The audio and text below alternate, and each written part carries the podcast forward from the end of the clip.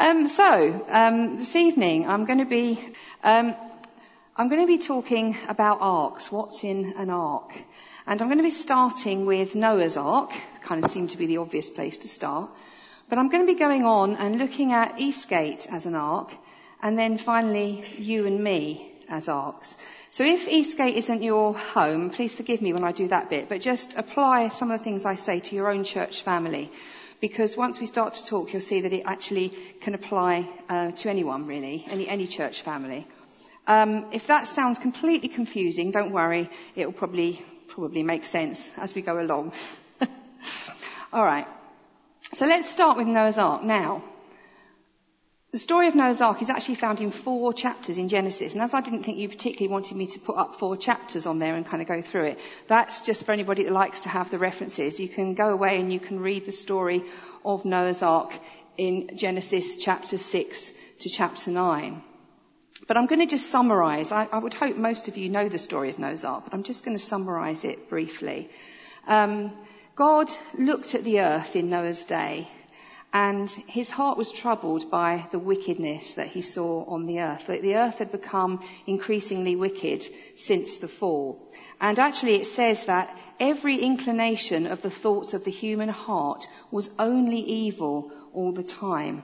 Now I know we, there's lots of things that happen in our world that are, are really evil and you know you have to watch the television news to see that.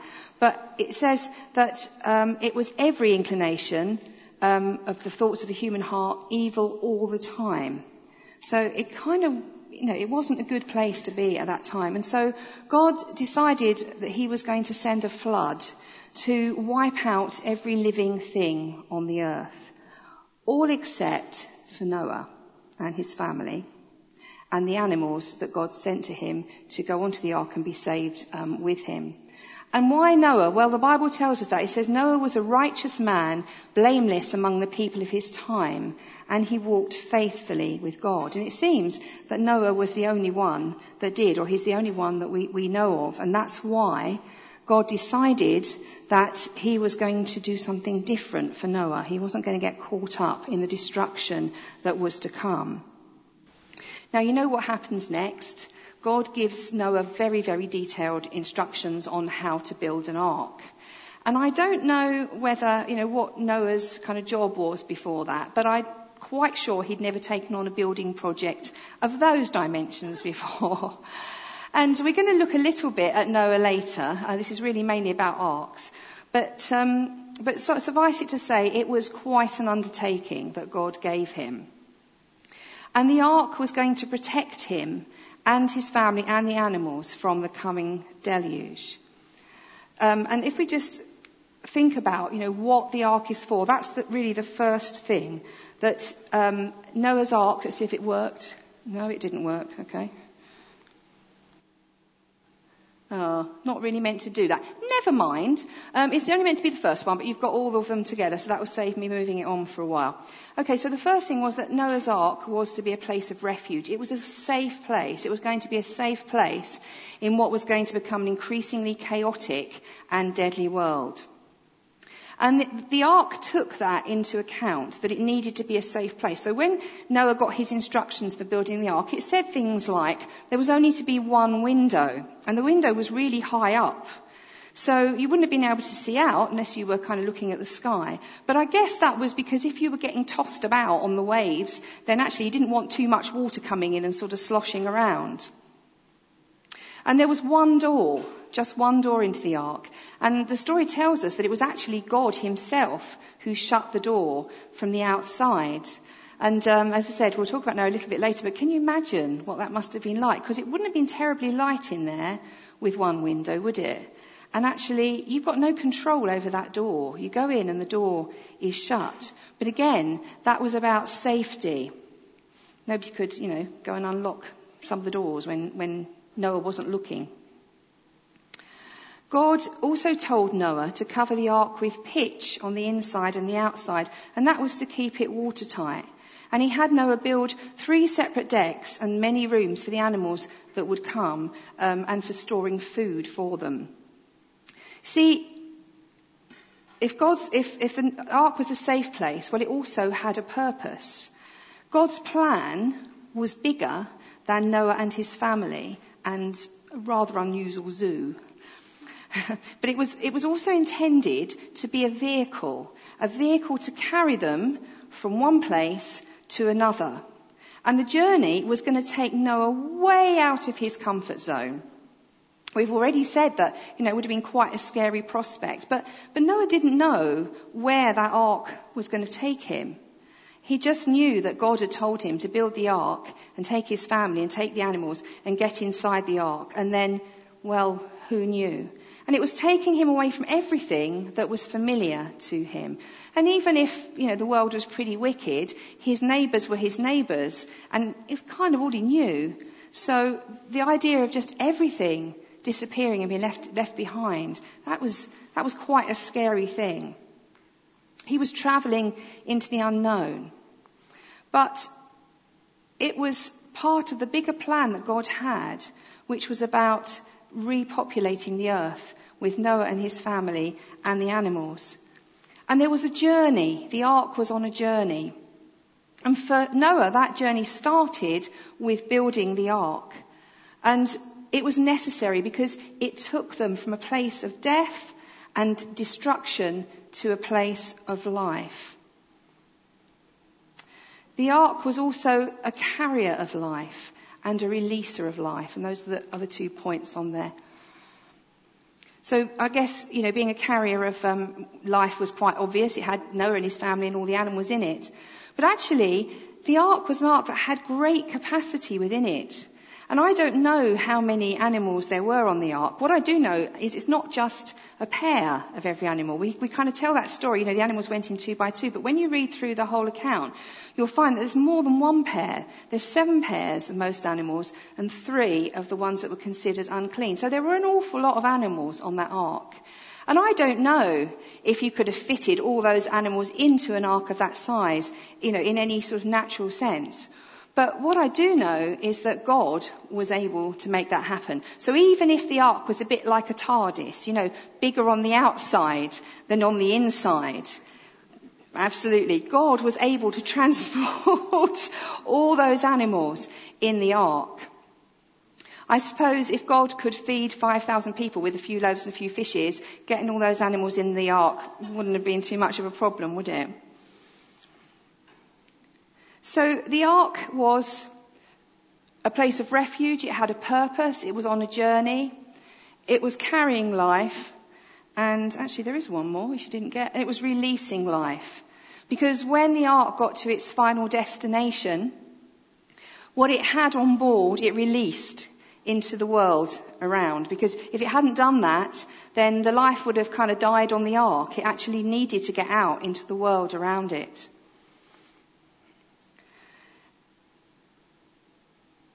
One other thing I was going to say about the ark was that actually in the Bible it's, it's thought of as a type of Christ.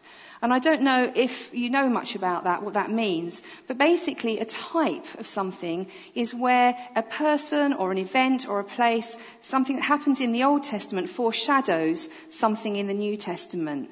And um, we talk about some things as being types of Christ. And that means that either an event or a person or place in the Old Testament um, is a kind of foreshadowing and a picture of some of the aspects of Christ. And actually, if you think about the ark, you could probably think up lots. And if you go and you kind of Google it, you'll find hundreds of things that people have come up with where the ark um, is a type of Christ. But um, I thought I'd just pick out um, one or two of them um, to, to, to explain to you this evening, or to tell you about this evening. So first of all, the ark, like Jesus, was provided by God through grace. See, even though um, Noah and his family were really good compared with everybody else on the earth, they were still sinners. Because we know that after the fall, um, every man that was born inherited Adam's sin. And so God did not have to save Noah and, and the animals and his family. It was through grace that he did that. And because of his love of mankind and the fact that he was willing to kind of populate the earth again and kind of try again really with man. And secondly, the other thing I was going to point out, where it's a type of Christ, was the ark only had one door. And um, we read in the Bible, Jesus said, I am the door. If anyone enters by me, he will be saved. That's John 10, 9. And then again he said, I am the way, the truth and the life. No one comes to the Father except through me. So we look at the one door of the ark and we think about Jesus, who is the only door to the Father. And then last of all, the ark was a place of refuge from the storm. And Jesus is our refuge, isn't he, from God's wrath. And Romans 5, 9 to 10 tells us that. It says, having now been justified by his blood, we shall be saved from wrath through him.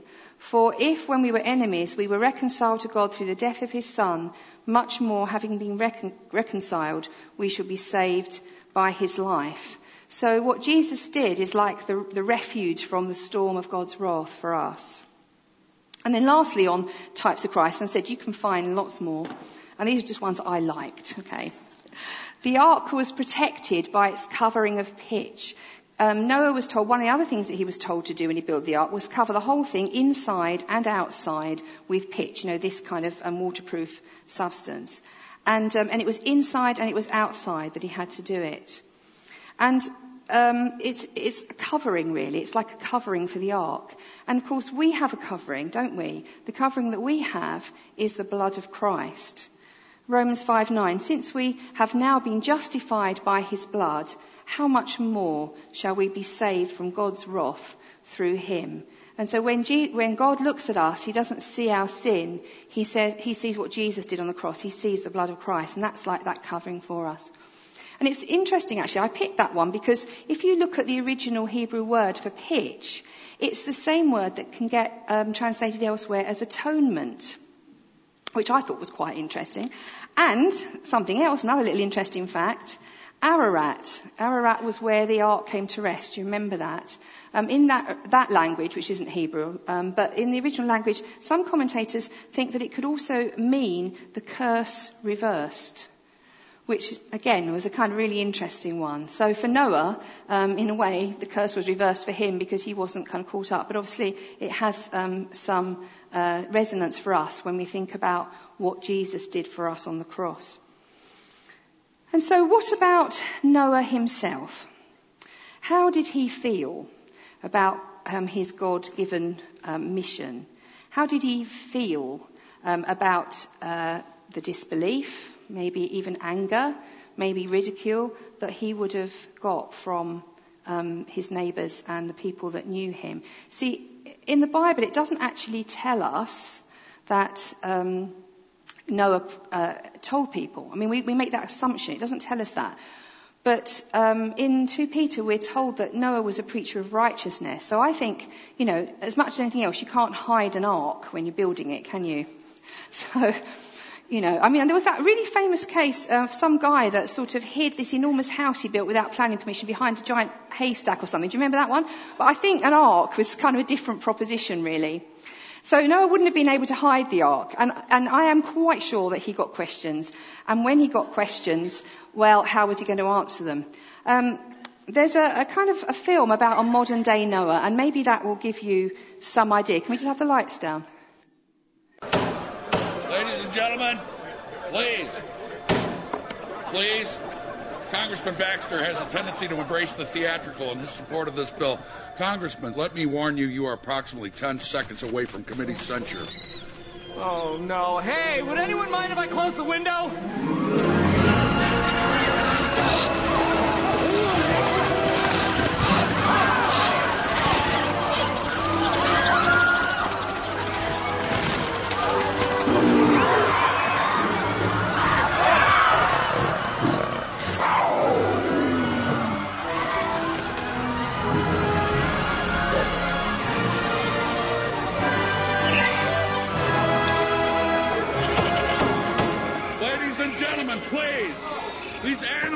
Are trained. I've seen this circus act before. Congressman, I'm sure St. Francis would be envious. We, however, are not. You have five seconds. You march yourself and your little animal troop out of here now, or you will be forcibly removed. I'm afraid I can't do that, sir. Congressman? These animals are not trained. Congressman! I, I think they want me to save them. Save them? From what, Congressman? Saving the animals. Okay. All right, I can roll with that. That's a good idea.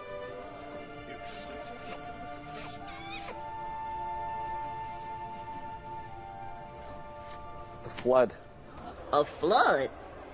Rolling out. The flood.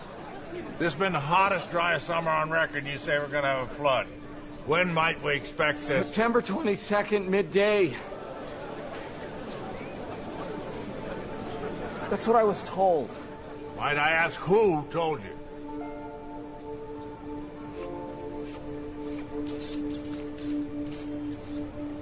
Not in front of all those people. Don't say it. Don't say it.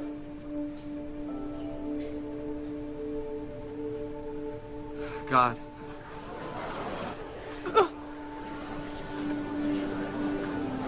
God? You talk to God, Yes. and God is talking back? Yeah. We hung out a little. Well, time to update the resume. Congressman, your name is being removed from this bill. Obviously, the stresses of this office have proven too much for you. Please have the congressman removed. No, please, you don't understand. God commanded me to build an ark. It's going to rain. There's going to be a flood.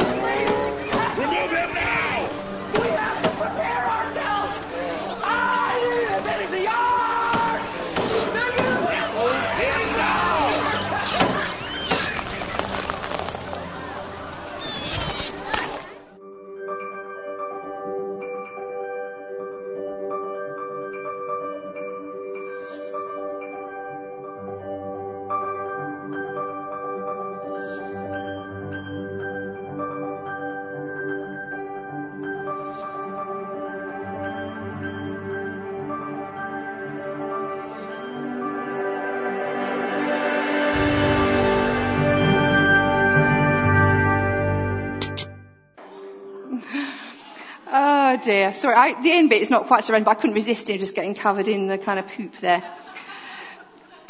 so that's Evan Almighty, in case um, any of you haven't seen it. But do you know, it, when I watched that film, it's obviously just a fun kind of, you know, whatever. But um, it made me think that scene, what it must have been like for Noah, because actually most people weren't talking to God.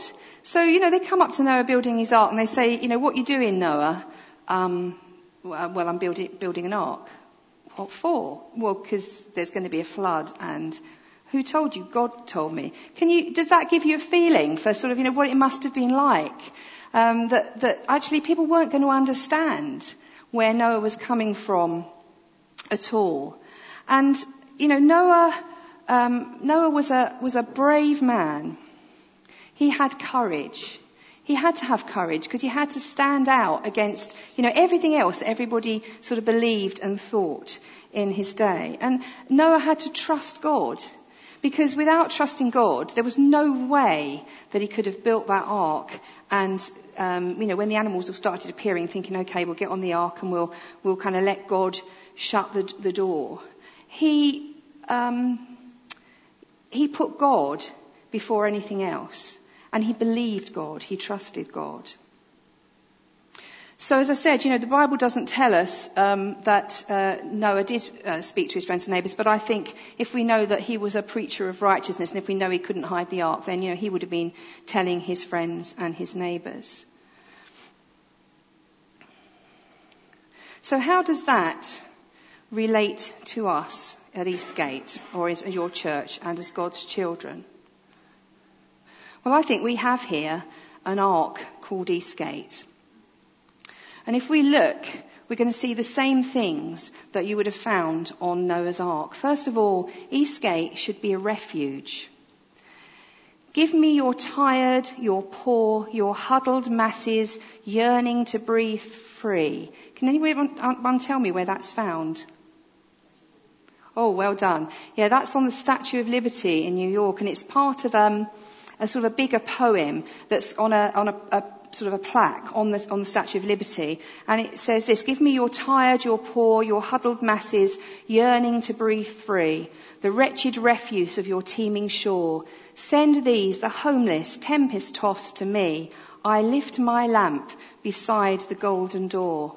And I think, you know, that's what we want as a church, isn't it? We want Eastgate to be a place of refuge where people aren't judged, where people are loved, and where people are introduced to Jesus, who is the door to the Father. It should be a place of freedom and a place of encouragement where you can be yourself. And it should be a place which is full of the presence of the Father. Now that sounds like a refuge to me. It's a place where people can be free to be themselves. And that's something that's really important to us and something that we're continually working on. So we might not always get it right because we're a church full of people and we don't always get things right. But that's, that's the aim, that's the goal. Eastgate also has a purpose. And our purpose, we would say, is extending the kingdom through preaching the good news, through miracles, and through the resources that we can give away. See, for us, one of the things that's important to us is that we give away what God gives us. And um, we've had m- many prophetic words over the years about that. Uh, the one that meant the most to us was called the jo- we call the um, Joseph anointing, where we were told we had a Joseph anointing. Well, what did Joseph do? Joseph gathered, didn't he, in the good years, all the um, all the kind of grain and the food, and he stored it up. And so, in the in the years that came, he was able to be a resource to the people of Egypt and to all the surrounding area. And so, we see ourselves as actually having something um, to give away. We have that as a purpose. And then we have a 40 year vision, which is quite out there. So most of us who are leaders at the moment are not likely to uh, still be leaders in 40 years. That would be a miracle. Um, but, um, but we have a 40 year vision, which is that we are a regional catalyst to create heaven on earth because we want what we what's possible for us because of what Christ did for us, you know, to be a reality in the area around us, in all the kind of areas of life, whether it's health, education, whatever. That's part of our um, our 40-year vision. So that's the purpose that we think God has given us. And like Noah's Ark, we're also on a journey. Now, the journey here started many years ago with um, a, a, group of teenagers, really, who were meeting with, with their youth leader. And then Pete Carter came to lead the church, I think in 1988. I'm looking at Kerry, hopefully, if you think so. And, um, and at that time, actually, it was a very small church. My husband and I joined in about 1992. And uh, I guess it felt like there was about 50 people there, and when the kids went out, half the people went out because we've always had a lot of kids in the church. So we're sort of left in these sort of two rows um, in the in the early 90s, and that you know was part of our journey. Um, it started with a few people, but it was a few people whose heart was um, to trust and follow God and to, uh, you know, go where He called them. And that is still where we are today. So we look very different. You know, if you, particularly on a Sunday morning, if you come, you know, I don't know, I think we've got 500 plus members or something now. And um, that's very different to where we were back in the early 90s. And so we still have that heart for God and we want to walk where God calls us. But it's going to look different um, with the number of people we have, and also just the journey that God has taken on, us on. I'm not going to go through all the journey; you'll be um, relieved to know. But like like Noah's Ark, that journey has taken us as a church out of our comfort zone. It's taken us out of the familiar, and it's taken us to places that we didn't expect to go, places we didn't expect to be. And um, it's been a huge adventure, but at times it's like, how on earth are we going to do that? But um, because the, the faith was there that God knew what he was doing, and well, if God said it, there must be a way to do it. Pete always says, God says it and we do it, but we work out how afterwards. And I think that's actually very true. So that's not always comfortable because there's a lot of um, getting out of your comfort zone and a lot of change. And if you kind of came here expecting a quiet life, it's just never going to happen in this place. yeah.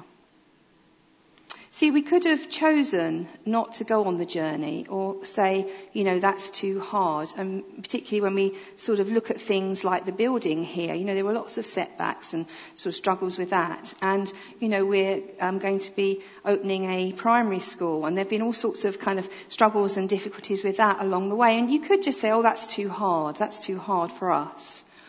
But you see, if we did that, we would have been choosing to, uh, we would have been choosing death over life.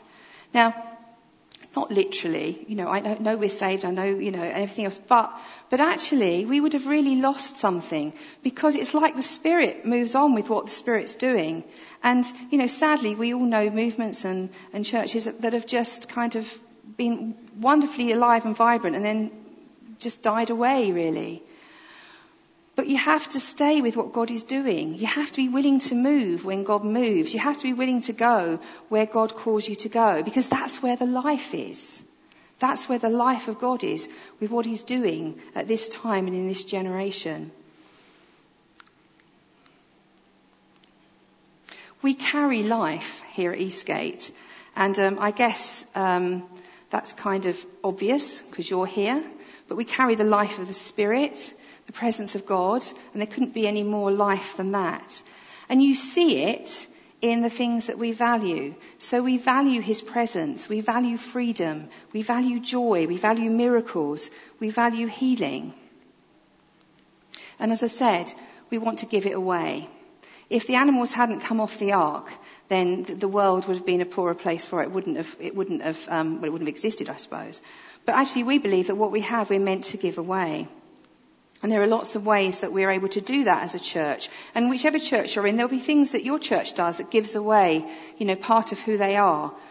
And um, that's also part of your purpose because God gives us, you know, we, we have common purpose, preaching the good news and stuff, but you have specific things about your church that God has given you, your purpose for your generation and for where you are. But um, as we, as we release those things into our community through whatever it is, then we release life into the community. So that's Eastgate as an ark. What about you and me? Oh, excuse me. Can I get a refill, please? Coming right up. Thank you. Excuse me. You, are you all right? Yeah. No. It's a long story.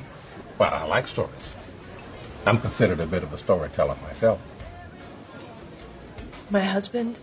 Have You heard of New York's Noah? the guy who's building the ark. That's him. I love that story. Noah and the ark.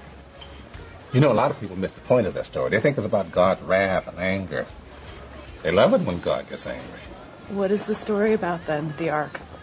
Well, think it's a love story about believing in each other. You know, the animals showed up in pairs. You know, they stood by each other, side by side, just like Noah and his family. Everybody entered the ark side by side.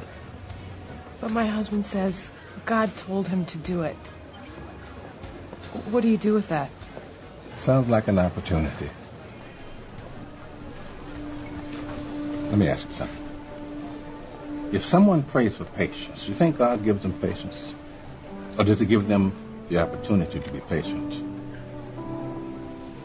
If they prayed for courage, does God give them courage, or does he give them opportunities to be courageous? If someone prayed for the family to be closer, do you think God zaps them with warm, fuzzy feelings? Or does he give them opportunities to love each other? I gotta run. A lot of people to serve. Enjoy.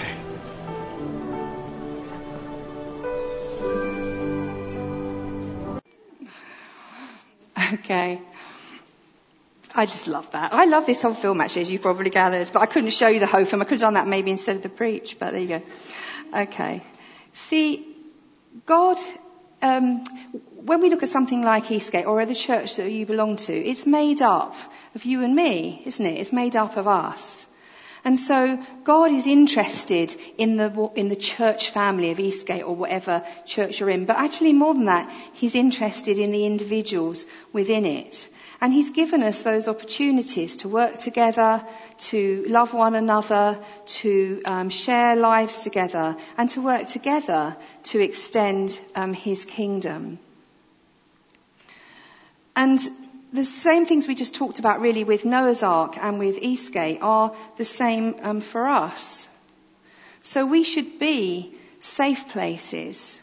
What does it look like for you and me to be a safe place? Can people trust you? Can they trust you to be truthful? Can they trust you to be honest? Can they trust you that you want the best for them rather than being self-seeking? Can they trust you not to judge them? Can they trust you not to gossip about them? Can they trust you to keep your love on, as Danny Silk would say, if any of you know him? And can they trust you to do what you say you will? And that's the challenge for all of us, isn't it? Because I don't know about you, but I'm not always perfect in all those places. God is still working on me. But God gives us opportunities time and time again to practice being more like Christ. And he'll, he'll challenge us and, you know, those little kind of conscious, conscience thoughts that kind of go through our head.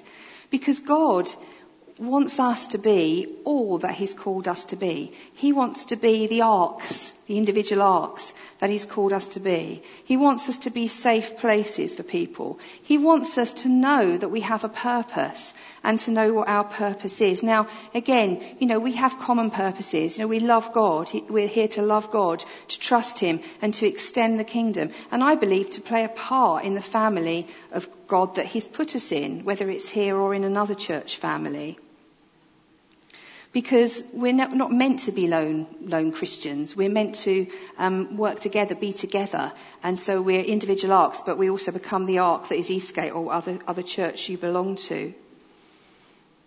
See, the Bible tells us that He has prepared us for good works, that He prepared in advance for us to do.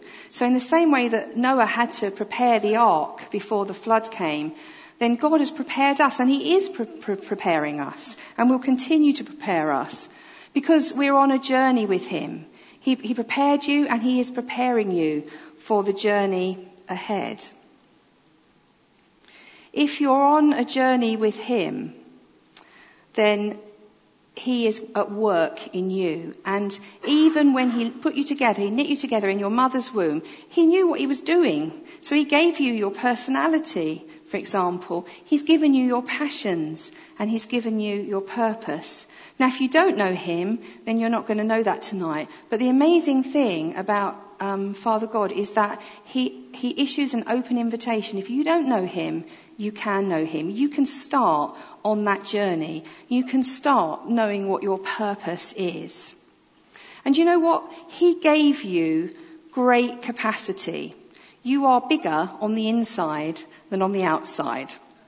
And that is because you have Him within you. You have the Holy Spirit. And for the Holy Spirit, nothing is impossible and nothing is too difficult. You carry life within you because you have His life within you. And when you know that, guess what? You can release life. When you're um, a safe place, when you walk in your purpose, when you embrace the journey that God takes you on, when you know who you are and what you have and the authority you have, then that's how you change the world.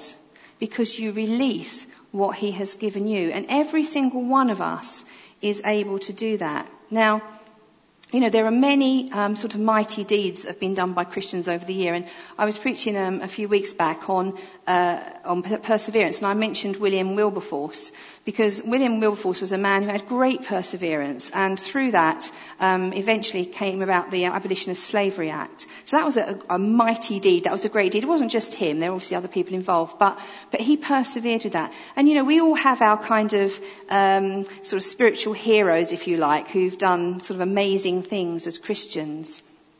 But all of us are able to be world changers. And we can do pretty mighty deeds. You know, here we um, we see people often healed when they're prayed for, and um, you know, in our healing centre we see that as well. We've seen different miracles that God has done through people actually stepping out and believing God and taking hold of something. So all of us have that within us. All of us can pray for the sick. All of us can, you know, speak to our neighbour. Um, I, you might mostly have heard this one, but I'll just share it again just because it's fun. Um, one of the um, other directors, Tim, his wife Emily, um, she had her uh, Sainsbury's, I think it was, order, shopping order delivered a while ago. And um, as, it, as they kind of came up to the door with, with all the stuff, she realised that unusually there were two uh, delivery men rather than one, which is, if you get to Sainsbury's deliveries, you know, you do normally just get one man, but she got two. And um, they told her that the reason that they got two was because one of these guys had a really bad back and couldn't lift properly. And it was an ongoing problem. It wasn't just, oh, it's going to get better. So I don't know, perhaps Sainsbury's are just being kind of kind and letting him carry on. I don't know. But um, it, was, it was a kind of an ongoing problem that he had. So Emily had a bit of a fight with God. You know, do you have those fights with God sometimes? So Emily's thinking, I really should offer to pray for him. See, because she knows she's an ark, she knows she carries the life of God within her, she knows that she can release it. But actually, it's still difficult to do. And, uh, you know, we have to kind of get over that fear. But she did, and she, she said, well, you know, I'm a Christian. I believe that God heals. I've seen people healed. Can I pray for you? And he sort of went, oh, no, don't think so. And, um, you know, then told her there was no point really because it, it couldn't get better because of the problem that it was and so on. And she said to him, well, what have you got to lose? Which I thought was a good line, really. So, um, he, so he said, oh, well, okay. So she prayed for him. And then off he went with the other guy in the Sainsbury's um, delivery van. And Emily thought, well, you know, she's she's prayed for people before in not that circumstance, but similar ones, and they've gone off, and you know, you don't perhaps hear any more. A few hours later, she got a call from the Sainsbury's depot. And they said, are you Mrs. So-and-so lives at so-and-so? So she said, yes. So they said, did you pray for one of our delivery drivers? So she said, yes. So they said, well, he's basically skipping around the depot like a lamb. No pain. So, absolutely.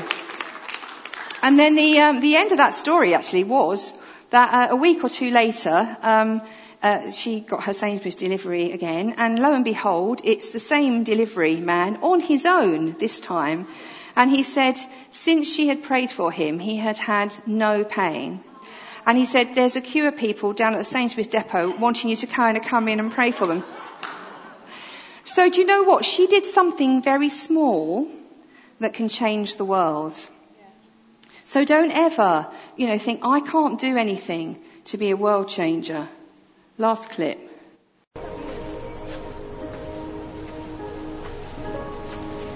Hey. Hey.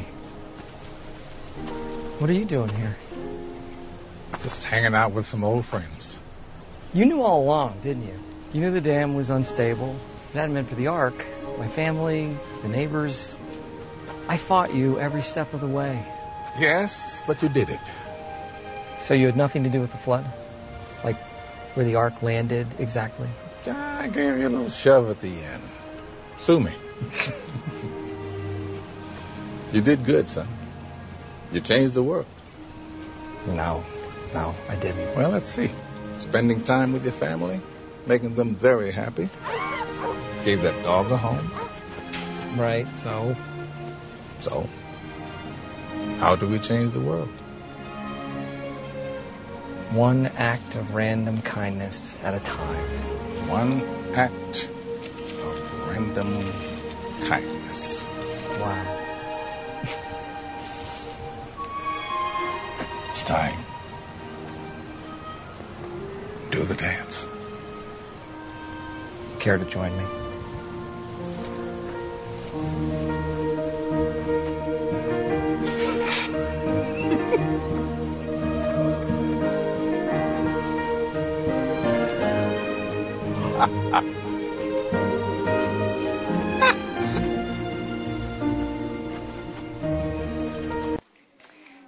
See, we can all change the world.